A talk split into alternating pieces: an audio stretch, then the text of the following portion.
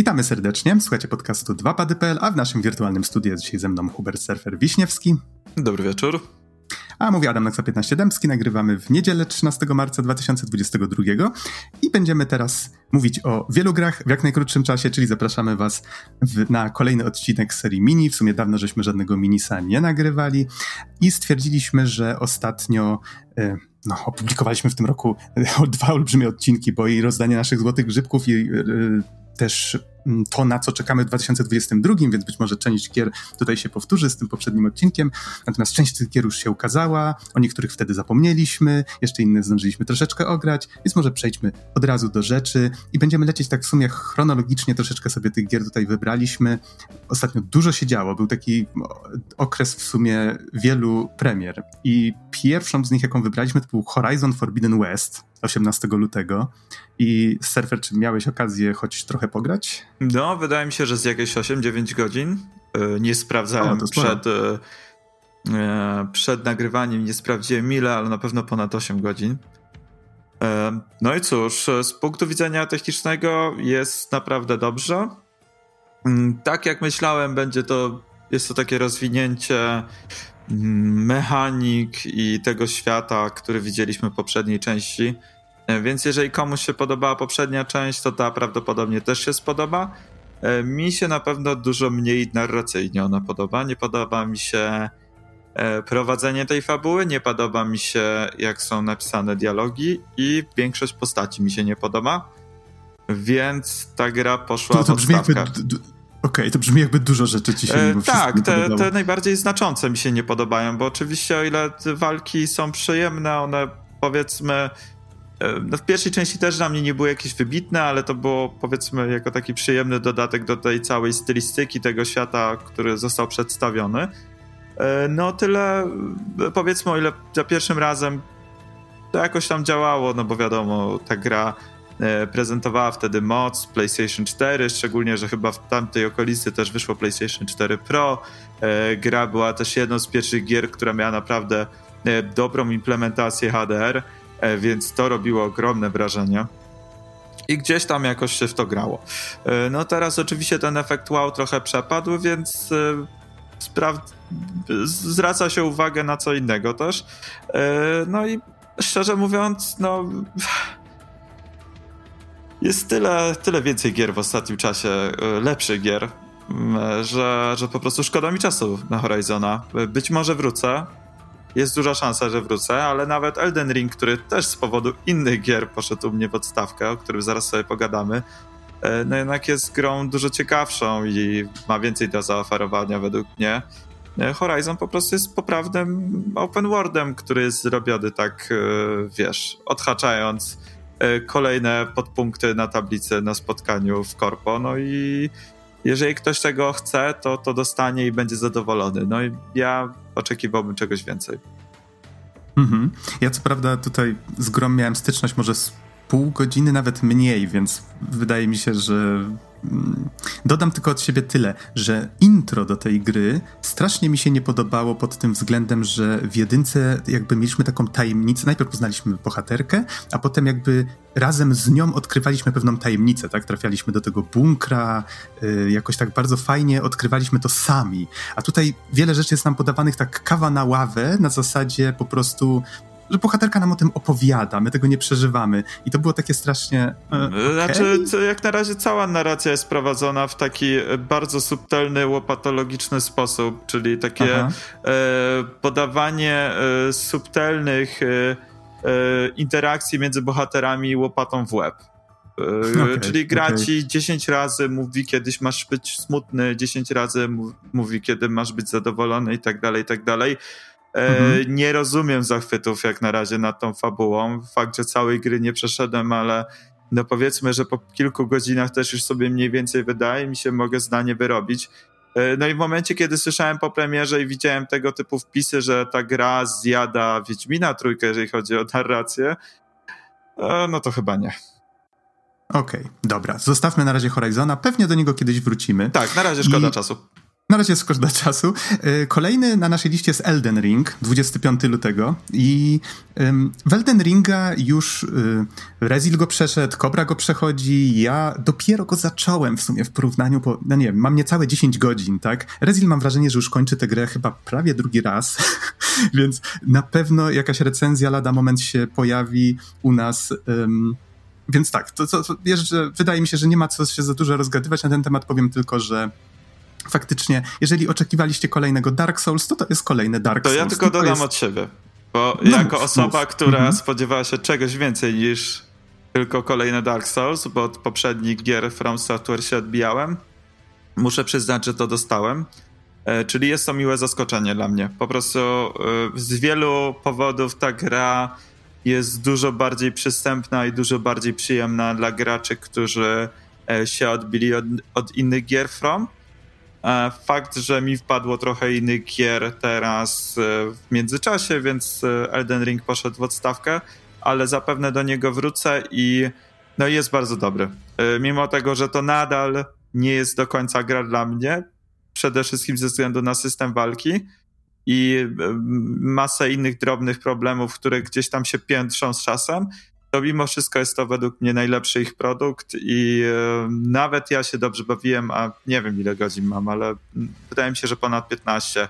E, no i znowu Horizon niefartownie wylądował koło świetnej gry open world, która robi to lepiej, czyli poprzednim razem było to E, Breath of the Wild, e, które wyszło chyba trzy dni po Horizonie, no teraz tydzień po wyszedł Elden Ring, który też zjadł e, Horizona wow, na śniadanie, więc mają jakiegoś pecha. Faktycznie. A to jest o tyle zabawne, że w sumie Elden Ring trochę mi się... Zacząłem jakiś czas temu ogrywać właśnie Breath of the Wild i muszę przyznać, że widzę tutaj sporo inspiracji. Ale to do tego jeszcze wrócimy. Na pewno jest to ciekawy temat, bo to jest taka fajna ewolucja tej e, soulsowej formuły z tym open worldem i z tym poruszaniem tak, się ale to na pewno jest zupełnie mhm, inny mm-hmm. open world niż ten, o którym mówimy w Horizonie, czy byśmy tak, tak rozmawiali tak, tak. o grach Ubisoftu, więc żebyśmy też tutaj może od razu powiedzieli o tym, że właśnie to jest coś ciekawego, coś innego, tak jak właśnie Zelda. Mhm. E, Okej, okay, to w takim razie zobaczmy, co jest kolejne na liście i to jest Far Changing Tides, które wyszło 1 marca. Umieściłem tę grę tutaj głównie dlatego, że chciałem o niej przypomnieć. Jeszcze w nią nie grałem, na pewno ją kupię, na pewno w nią zagram. Recenzowałem jakiś czas temu um, Far, e, Far, Far Lone Sales, tak się nazywa pierwsza część e, tej no teraz już serii. Mm, jest to indyk, w którym w pierwszej części podróżowaliśmy czymś w rodzaju takiego żaglowego pojazdu. To niby był statek, ale poruszał się na kołach i, i tam trzeba było zarządzać jakby wszystkimi mechanizmami w środku i przy okazji przeżywaliśmy właśnie jakieś takie przygody. To była taka jakby podróż, była, e, główne emocje wiązały się z tą podróżą i z tym, co się działo po drodze. Więc ciekaw jestem bardzo właśnie, co się będzie działo w sequelu. E, I co mamy tutaj dalej? Gran Turismo 7. 4 marca wyszło. To domyślam się, że ty już zdążyłeś na tym zęby zjeść. No, przeszedłem ten tryb kafe, który powiedzmy jest takim trybem fabularnym. E, no i zacznę od dobrych rzeczy, czyli to, że e, Gran Turismo wróciło w pełni chwały i w blasku słońca i, i wszystkiego, tak. E, więc jeżeli ktoś tęsknił za Gran Turismo na takim poziomie, jak to wyglądało w czasach PlayStation 1 czy PlayStation 2, no to tutaj to dostanie. E, jest rewelacyjny model jazdy, e, są fajne trasy, efekty pogodowe zmienne, tryb dnia i nocy. E, do, gra się w to świetnie. Ten tryb powiedzmy taki fabularny jest też fajnie poprowadzony, tam jest bardzo dużo ciekawostek, no takiego też mm, no, serca włożonego, jeżeli chodzi o pokazanie motoryzacji, więc to jest naprawdę super. E, no, to co, to co martwi, to fakt, że gra ma mikrotransakcje. Można kupić walutę e, za prawdziwe pieniądze i niestety samochody są bardzo drogie, jeżeli się przeliczy to na złotówki. E, I mam wrażenie, że gra jest tak skonstruowana, żeby wymuszać na graczu kupno tego, jeżeli chce zdobyć wszystkie samochody E, jest tutaj kilka problemów typu e, po pierwsze, e, część samochodów rotuje, to znaczy mamy codzienne, codziennie inne samochody do kupienia na auction house. takim na portalu aukcyjnym. Powiedzmy, wygląda to jak Otomoto. E, no i codziennie są inne samochody, co wydaje się fajne, no z drugiej strony gorzej, jeżeli się trafi coś drogiego, co akurat byśmy chcieli, a nie mamy pieniędzy. E, a niektóre samochody są super rzadkie. E, jest też taki specjalny dom, w którym można kupić super rzadkie, drogie samochody, które swoją drogą są wyceniane przez prawdziwą, istniejącą firmę, która się zajmuje czymś takim.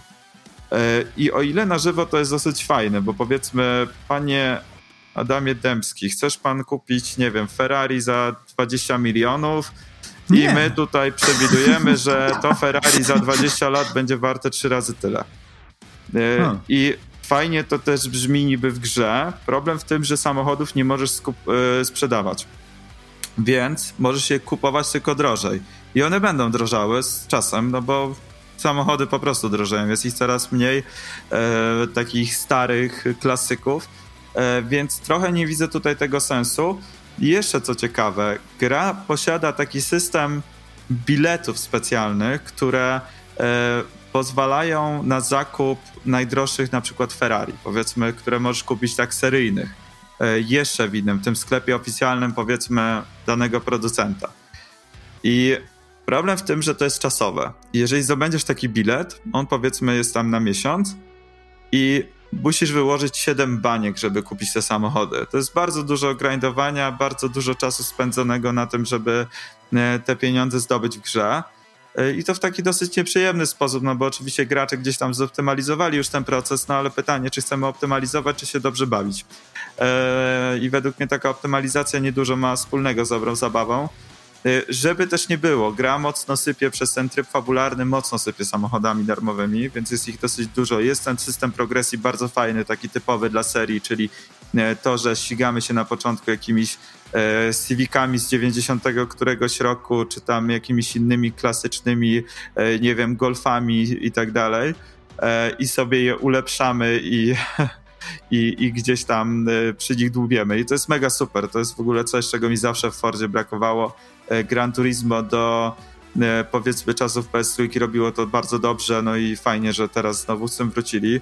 E, są też oczywiście licencje i tak dalej, więc wszystko to, co gracze lubili w starych częściach jest.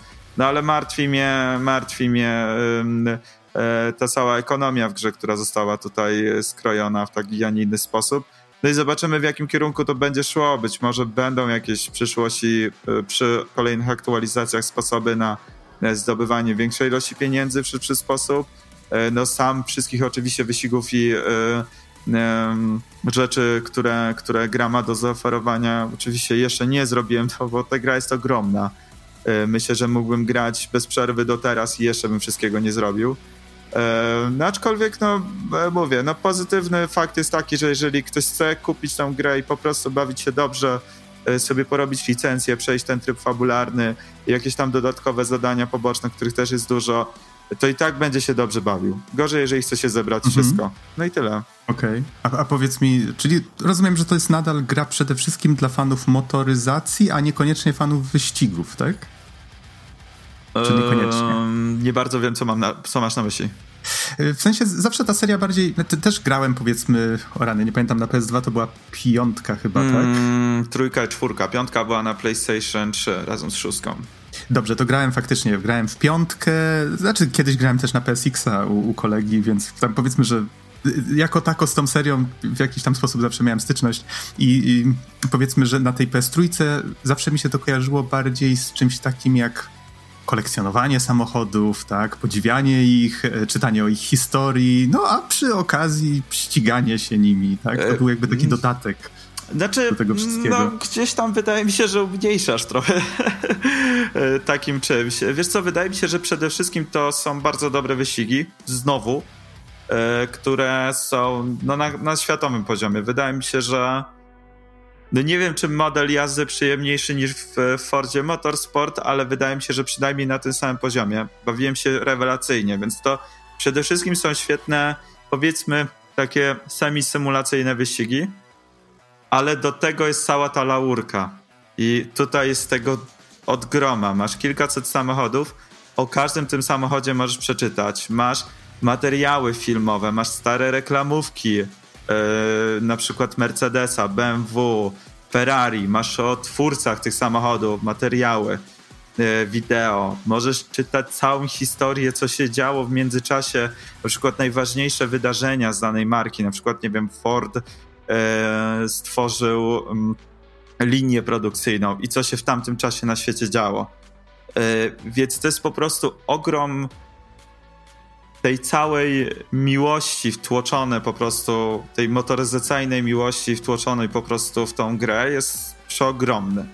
Tak więc wydaje mi się, że Gran Turismo to nie jest tak, że przede wszystkim e, nie wiem, e, Wikipedia samochodowa, dodatkowo jakieś tam wyścigi. Wydaje mi się, że to są takie yin i yang, wiesz, nierozłączne no tak. E, dwie części, które po prostu zawsze były razem, powiedzmy poza Gran Turismo Sport, które było takie okrojone i nastawione na online. E, no i piątka i szóstka po prostu były spadkiem w serii, przede wszystkim ze względu na kiepski model jazdy. Według mnie no, wiele rzeczy tam nie działało dobrze, tam były też problemy z frame rate'em, te dźwięki samochodów były słabe, no masa różnych problemów i te gry mi się nie mm -hmm. podobały. Okay. No ale zawsze gdzieś tam to był taki love letter do i ludzi, którzy lubią się ścigać wirtualnie i też takich fanatyków motoryzacji, więc jest naprawdę, naprawdę bardzo dobrze. Mhm. Tu już przechodzimy dalej, tylko wspomnę, że jeszcze tam te zwariowane pomysły zawsze mi się z serią kojarzyły w rodzaju hej, mamy tutaj wyścigi Le Mans z 24-godzinnym jeżdżeniem przed siebie i, i w sumie nie możesz zapisać tego w trakcie, tak? O nie, w którejś części można było zapisać, ale tak, tak, Chyba, chyba, chyba jedna część rzeczywiście miała coś takiego, że nie można było zapisać. 24 godziny na żywo. No tak, i, i, to było w sumie to takie szaleństwo kojarzy mi się to trochę z tą serią. Dobra, lecąc dalej, co jeszcze mamy na liście? Jeżeli strona na wiki podsumowująca jakby premiery ostatnich tygodni nie kłamie, to 4 marca, czyli również tego samego dnia co Gran Turismo 7 wyszło Triangle Strategy, grę, którą kupiłem i jeszcze w nią nie grałem, w sensie pełną wersję nie grałem, bo przeszedłem całe demo, które działa tak fajnie, że ponoć save przechodzi właśnie na pełną wersję. Były to trzy pierwsze rozdziały, z których i tak wyciągnąłem kilka godzin gry. I gra mi się bardzo podoba. Jest y, turową strategią, która właściwie widać, że jest bardzo mocno zainspirowana Gromotron. No, tak, bardzo, bardzo, bardzo. Patrzysz na te postacie i masz takie wrażenie, o, to jest Littlefinger, o, a to Jon Snow, nie? I tak, o, i ten ród, do którego należymy, to są tacy Starkowie, oni Dokładnie są tacy szlache tak. szlachetni są i, i na pewno spotka ich coś bardzo niemiłego już lada moment, nie? No dokładnie, Dokładnie w ten sposób. Są tutaj trzy nacje i jest mowa o tym, że w jednej z nich jest wydobywana sól i że ta sól jest jakimś takim kluczowym surowcem i można się domyślać, że lada moment jakieś tam napięcia właśnie związane z polityką i z tymi zasobami i tak dalej doprowadzi do tego, że zaczną się mm, walki między nimi, regularna wojna. I mam nadzieję, że ta pełna wersja faktycznie w fajny sposób wykorzysta to, bo gra niejednokrotnie prosiła mnie już w trakcie dema, żebym podjął jakąś decyzję od jakichś tam banalnych rzeczy w rodzaju o tam Panie, co sądzisz na ten temat? Tak, a myślę, że to jest dobry albo zły pomysł, tak? Albo się już pytają, jak rozmawiam z władcą jakiegoś innego państwa, jak chciałbym zareagować? Czy chciałbym powiedzieć, że, że tak, to bardzo miło tutaj gościć, albo tak, bardzo miło tutaj gościć, ale tak, mam jakieś tam obiekcje. I każda z tych rzeczy wydaje się jakby w sumie nie zmieniała zbyt wiele, ale pozwala trochę odegrać politycznie tę postać. I mam taką cichą nadzieję, że tam faktycznie poza właśnie tym, że gra, fajnie się w sumie gra taktycznie e, w, w, tę grę i, i, po prostu prowadzi te jakieś tam bitwy um, w trakcie rozgrywki, ale jakby w tej części, gdzie wchodzimy w interakcję z postaciami, jakby spacerujemy sobie po jakimś, dajmy na to, bankiecie i na nim rozmawiamy z różnymi postaciami, tak, jesteśmy pytani o różne rzeczy, y, że to też zostanie wykorzystane w taki sposób, że nie będziemy w stanie zadowolić wszystkich i że w pewnym momencie to będziemy musieli właśnie doprowadzać do jakichś takich kompromisów i ta polityka w jakiś tam sposób nas prędzej czy później dopadnie, tak? Okej, okay, to lecąc dalej, co jeszcze tutaj mamy? Chocobo GP, 10 marca, czyli e, to jest um, Mario Kart od Square Enix. No, z tym Mario Kart to bym nie przesadzał. Ojej, czyli nie jest aż tak dobrze? No nie, no raczej, raczej um, średniak z tego co grałem. E, do tego zapchany mikrotransakcjami. E, tak, takimi paskudnymi. Okay. E, okay. Tak więc jest Battle Pass, czyli taki powiedzmy taka przepustka, którą musisz kupić za prawdziwe pieniądze, o ile dobrze wiem. E, chyba tej waluty nie można zdobyć w grze. Po to, żeby móc wyfarmić te rzeczy, które są w tym Battle Passie i móc zdobyć jakieś postacie i przedmioty, które tam są. E, koszmarne rozwiązanie e, w grze, która jest wyceniona tam na około 200 zł. E, pograłem trochę w pełną wersję. E, żeby nie było, jeździ się całkiem przyjemnie. To nie jest ten poziom, powiedzmy, Crash Team Racing czy e, Mario Karta, ale jest ok. Jest całkiem taki przyjemny i przystępny ten model jazdy. Mm, przy czym wszystkie postacie poza trójką i wszystkie trasy poza jedną są zablokowane za trybem fabularnym, który jest dosyć krótki z tego co wiem. On trwa chyba około 3 godzin. E, w każdym razie, no. Nie można włączyć gry na imprezie i od razu mieć dostęp to do wszystkiego. To jest pierwsza rzecz, no po drugie, no jednak widać, że to nie jest ten poziom co Mario Kart. E, gdzieś tam e, pod wpływem jakiegoś impulsu i słów Kaliego zdecydowałem się na zakup, ale chyba to nie był dobry zakup, szczególnie, że za kilka dni, pod koniec przyszłego tygodnia, e, startuje pierwszy DLC pack do, do Mario Kart 8. E, więc e, wydaje mi się, że no Chocobo GP szczególnie tymi swoimi paskudnymi mikrotransakcjami wypada słabo. Wiesz, na przykład Cloud czy Squall są zablokowani za Battle Passem. Okej. Okay. Okej. Okay. Eee, no dobrze, to powiedz, czy coś więcej jeszcze chcemy dodać na temat tej gry, czy lecimy dalej? Nie, chyba nie ma sensu. Okej. Okay. W takim razie wspomnę krótko o grze, która wychodzi 17 marca. Nazywa się Anno Mutationem. I to jest coś, o czym chyba nie wspomniałem właśnie na, na grach, na które czekamy w 2022. Nie jestem pewien do końca czego się spodziewać, ale widzę połączenie grafiki 2D, y, pixelarcik, połączone z grafiką 3D, widzę cyberpunkowy świat, widzę jakiś animu bullshit, więc może być dość nietypowo, jakaś akcja, platformówka, miks różnych rzeczy, które potencjalnie mogą mi się spodobać. E, więc jestem bardzo ciekaw, co z tego wyjdzie. A skoro już mówimy o animu bullshit, Stranger of Paradise Final Fantasy Origin wychodzi 18 marca i wyszło teraz jakieś demko, tak? Powiedz mi, czy można przenieść savey do pełnej wersji? E, tak, i to widać, że jest taka nowa strategia w ogóle Square, bo to już jest trzecia gra, o której tutaj mówimy od Square Enix, która ma dokładnie ten sam e, motyw, czyli E, w mhm. Triangle Strategy, w Chocobo GP, właśnie Stranger of Paradise możesz zacząć grać za darmo e, do pewnego momentu, przy czym mam wrażenie, że w przypadku Stranger of Paradise i Triangle Strategy możesz naprawdę długo pograć. E, tutaj jeżeli chodzi o mm, Final Fantasy Origin Stranger of Paradise mamy pierwsze trzy lokacje do grania. No i to zajmuje tak na dobrą sprawę, myślę, że ze dwie godziny. Przy czym, co ciekawe, o czym w ogóle nie wiedziałem do przedwczoraj prawdopodobnie. E, ta gra ma tryb online i można grać ze znajomymi w trzy osoby. I dzisiaj to testowałem i jest świetne.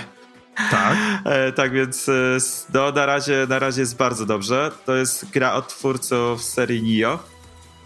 Więc jeżeli chodzi o model, ja model jazdy, Boże, nadal jestem gdzieś albo w Chocobo GP, albo w Gran Turismo 7, nie wiem skąd nie wyszedłem. Jeżeli chodzi o model walki, jest naprawdę bardzo dobrze. E, do tego mamy multum broni i klas, e, które możemy rozwijać. Każda ma inny zestaw umiejętności e, i inaczej się nimi gra. W locie możemy się przełączać między dwoma klasami. W każdym razie w menu możemy po prostu założyć inną broń i wtedy nam się zmienia klasa, coś takiego jak Final Fantasy XIV. E, no i kurczę, no co ja mogę powiedzieć, gra się w to naprawdę świetnie, szczególnie z kimś, na przykład dzisiaj graliśmy z Rioną, e, ja sobie grałem na przykład e, w pewnym momencie Red Mage'em, w pewnym momencie White Mage'em i na przykład no, ona zajmowała się wrogami, a ja w tym czasie rzucałem buffy, rzucałem leczenie, później podbiegałem kilka razy, gdzieś tam uderzyłem wroga, żeby sobie podbudować manę i znowu się wycofywałem albo zmieniałem w locie klasę na inną. No, jak na Czy razie... gra ma split screen? Nie. Okej. Okay. Nie, okay. więc jest to po online. E, Magda grała na PS4, ja grałem na PS5. E, to jest naprawdę dobrze, więc to jest, to jest ogromne zaskoczenie w ogóle, no bo każdy jak zobaczył tą grę, no to tak e, no nie wyglądało to najlepiej. E, fabuła... No domyślam się, że memy, no właśnie, a propos fabuły, że głównie memy dotyczą fabuły chaos i tego, mm -hmm. tego, tego, tego. Znaczy tak. fabuła jest, ja, ja, nie wiem, czy ona, wydaje mi się, że jest specjalnie tak poprowadzona, żeby była tak głupia, że aż fajna Aha. i tak absurdalna. Po prostu interakcje między bohaterami są tak sztuczne i dziwne i absurdalne, że po prostu do człowiek to ogląda i się nie da z tego nie śmiać. E, ogląda się to jak taki kiepski film, e, tylko taki nie kiepski, że się nudzi, tylko taki kiepski, że po prostu do każda scena jest wow, tego się nie spodziewałem.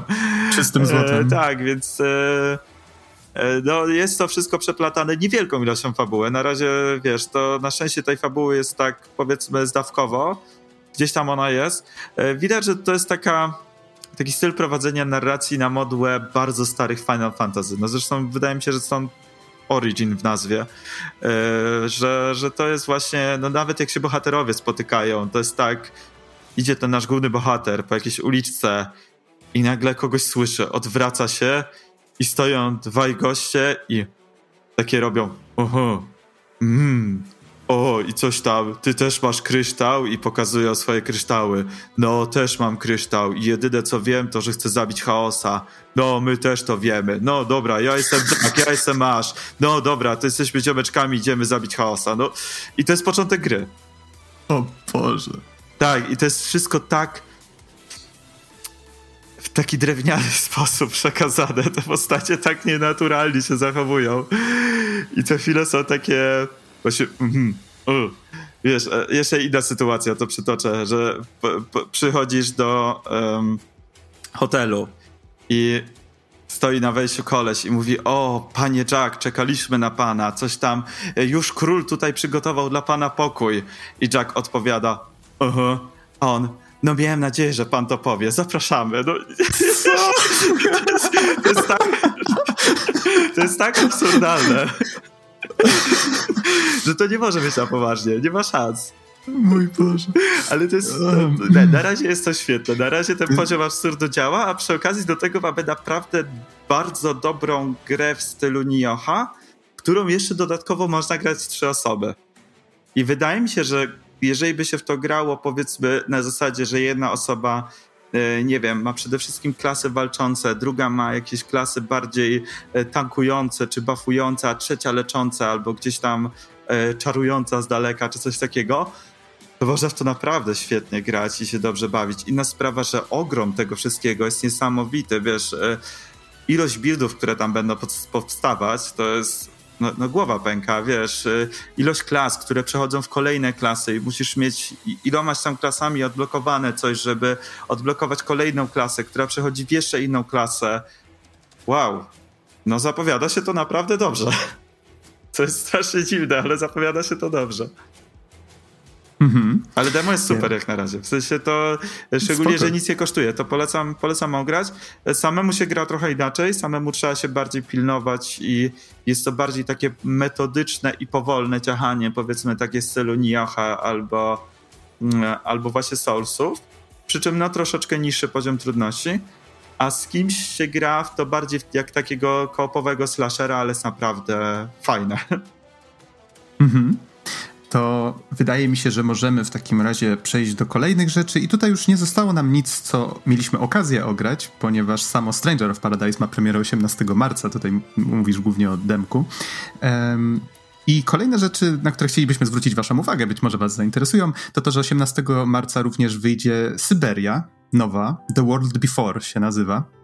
Nie grałem w trójkę, jedynkę i dwójkę. Bardzo miłe wspomnienia mam związane z tą, z tą serią przygodówek point and click.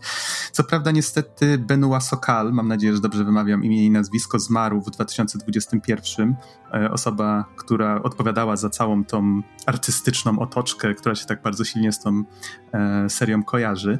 Ale patrząc na jakieś zwiastuny tego The World Before, mam wrażenie, że udało się twórcom bardzo, bardzo nieźle jakby kontynuować tą to, to, tą, tę wizję e, tego świata. No jestem ciekaw. O trójce słyszałem wiele złego, dlatego trochę bałem się do niej siadać. Więc ciekaw jestem, czy ta gra chociaż zbierze trochę lepsze oceny. Być może się skuszę i na przykład nadrobię to, co powstało po dwójce. E, z innych rzeczy jeszcze 25 e, marca wychodzi Kirby and the Forgotten Land. Gra, której demko też się na Switchu ukazało, więc można sobie Przyznam szczerze, fajnie, że znowu demka pojawiają się coraz częściej. No właśnie, i bardzo nie? Zobacz, zobacz, ile gier miało wersję jakąś próbną, mm -hmm. albo nawet jeżeli nie demo, to na przykład Elden Ring też miał swój jakiś tam e, taki... Betę czy coś e, takiego, Tak, że nie? można było ograć te pierwsze ileś godzin gry, więc e, fajnie. Rewelacja. Mm -hmm. Tak, niestety nie zdążyłem przed nagrywaniem y, pograć trochę w tego Kirby'ego, ale jestem też go bardzo ciekaw i wygląda no, mm, pociesznie. słyszałem, może, słyszałem jest... że jest dobry, tylko jest bardzo prosty, nawet na tym wyższym poziomie trudności. No ale sam też nie no, do, domyślam, domyślam się, że jest to gra mimo wszystko celująca w głównie w młodszych odbiorców, tak? Ale wygląda na tyle pociesznie, że e, no, może to jest tak na poprawę humoru. Um, I jeszcze w kwietniu tak stwierdziliśmy, że sięgniemy trochę bardziej w przyszłość, na wypadek jakby kolejny minis się pojawił za miesiąc na przykład, a myślimy powoli o tym, żeby powiedzmy troszeczkę zmodyfikować właśnie tak jak słyszycie e, formułę tego minisa, żeby trochę bardziej przypominał na przykład formułą te nasze stare wstępy, czyli że nie dość, że o jakichś tam grach mówimy, w co tam ostatnio graliśmy, pytanie, które kojarzą jeszcze pewnie najstarsi górale wśród naszych słuchaczy, ale właśnie powiedzmy na co czekamy, i ty, tego typu rzeczy. E, no i właśnie w kwietniu fajnie mm, dobrze pamiętać o tym, że wychodzi Chrono Cross, The Radical Dreamers Edition, czy właśnie ta reedycja. Jak ktoś nie grał, tak jak ja na przykład, to może jest to dobry. E, no, w sumie mam kilka godzin za sobą, ale zastanawiam się, czy, czy nie rzucić tego i nie zacząć właśnie tej edycji przechodzić. No i The to... Radical Dreamers. Mm -hmm będzie po raz pierwszy do grania chyba w języku angielskim oficjalnie. Aha. Czy to jest jakiś. Um, słyszałem o tym, ale czy powiedz mi, czy to jest jakaś nowelka, czy to jest gra, czy. Tak, to jest. E, tak, to pytanie tak. To, tak, to jest nowelka. Nie, bo wiesz co, jak zapytałeś, czy to jest nowelka, akurat czytałem trochę o tej grze, więc e, tak, to jest nowelka. Ja zresztą mam wrażenie, że gdzieś grałem kiedyś w jakieś fanowskie tłumaczenie, ale to wyszło w 96 roku Sat Force the Satellaview, więc pewnie nasz kolega Jojo by wiedział, co to jest. To jest pewnie jakiś dziwny japoński komputer albo coś. Nie wiem, być może teraz się wygłupiłem. E... A, po powiedzmy, że jeszcze będzie okazja wrócić do tematu, to postaramy się doczytać. Jaka, jaka tam była historia tego i geneza, ale Chrono Cross, no to jest jeden z takich klasyków, jeżeli chodzi o gry JRPG. To więc... są jakieś peryferia do Super Famicoma. O, okej. Okay. Nie wiem, jakieś, jakieś dziwactwo. W każdym razie e, taki mega obscure produkt, e, o którym pewnie niewiele osób słyszało. E, no, dolepili to do tej wersji, więc fajnie, bo to gdzieś tam, z tego co wiem, e, skleja chyba fabularnie trochę mocniej e, mhm. Chrono Triggera i Crossa, tak mi się wydaje. Okej. Okay. Więc pewnie warto będzie ograć spoko, spoko. Chrono Triggera bardzo lubię. A Chrono Crossa po tych kilku pierwszych godzinach, no gra ma świetną atmosferę, więc jeżeli usprawniam jeszcze parę rzeczy, to wydaje mi się, że to może być naprawdę bardzo, bardzo fajny powrót. Um, I to będzie 7 kwietnia, a 12 kwietnia z kolei 13 Sentinels Aegis Rim wyjdzie na Switcha.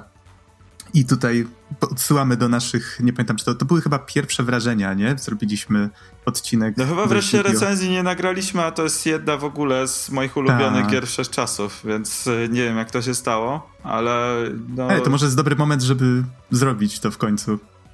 Może kiedyś? nie, no ale polecam, polecam. No to moja gra roku 2000 tam chyba 19, więc e, niesamowite zaskoczenie. I... I... walczyła dzielnie z Final Fantasy VII Remake, wyrywała, wyrywały no, sobie te gry fakt. po prostu statuetkę. To fakt, to fakt, ale polecam, zdecydowanie. tak, tak, ja również, ja również. Gra ma świetną historię. No i i, i, i no wszystko tryb, tam i artystycznie, i, i, muzycznie tak, jest tak. świetna, i klimat.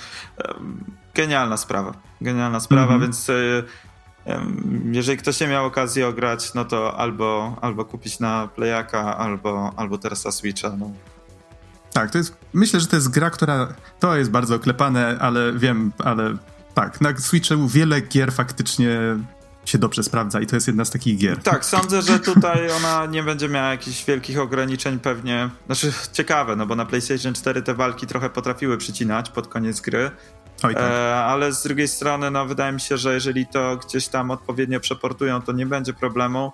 E, no powiedzmy, że ten taki dosyć powolny e, styl prowadzenia narracji, te mm, rysunki 2D i tak dalej, e, spowodują, że ta gra nie będzie jakaś e, super wymagająca i pewnie będzie rewelacyjnie wyglądać, szczególnie na e, OLEDzie.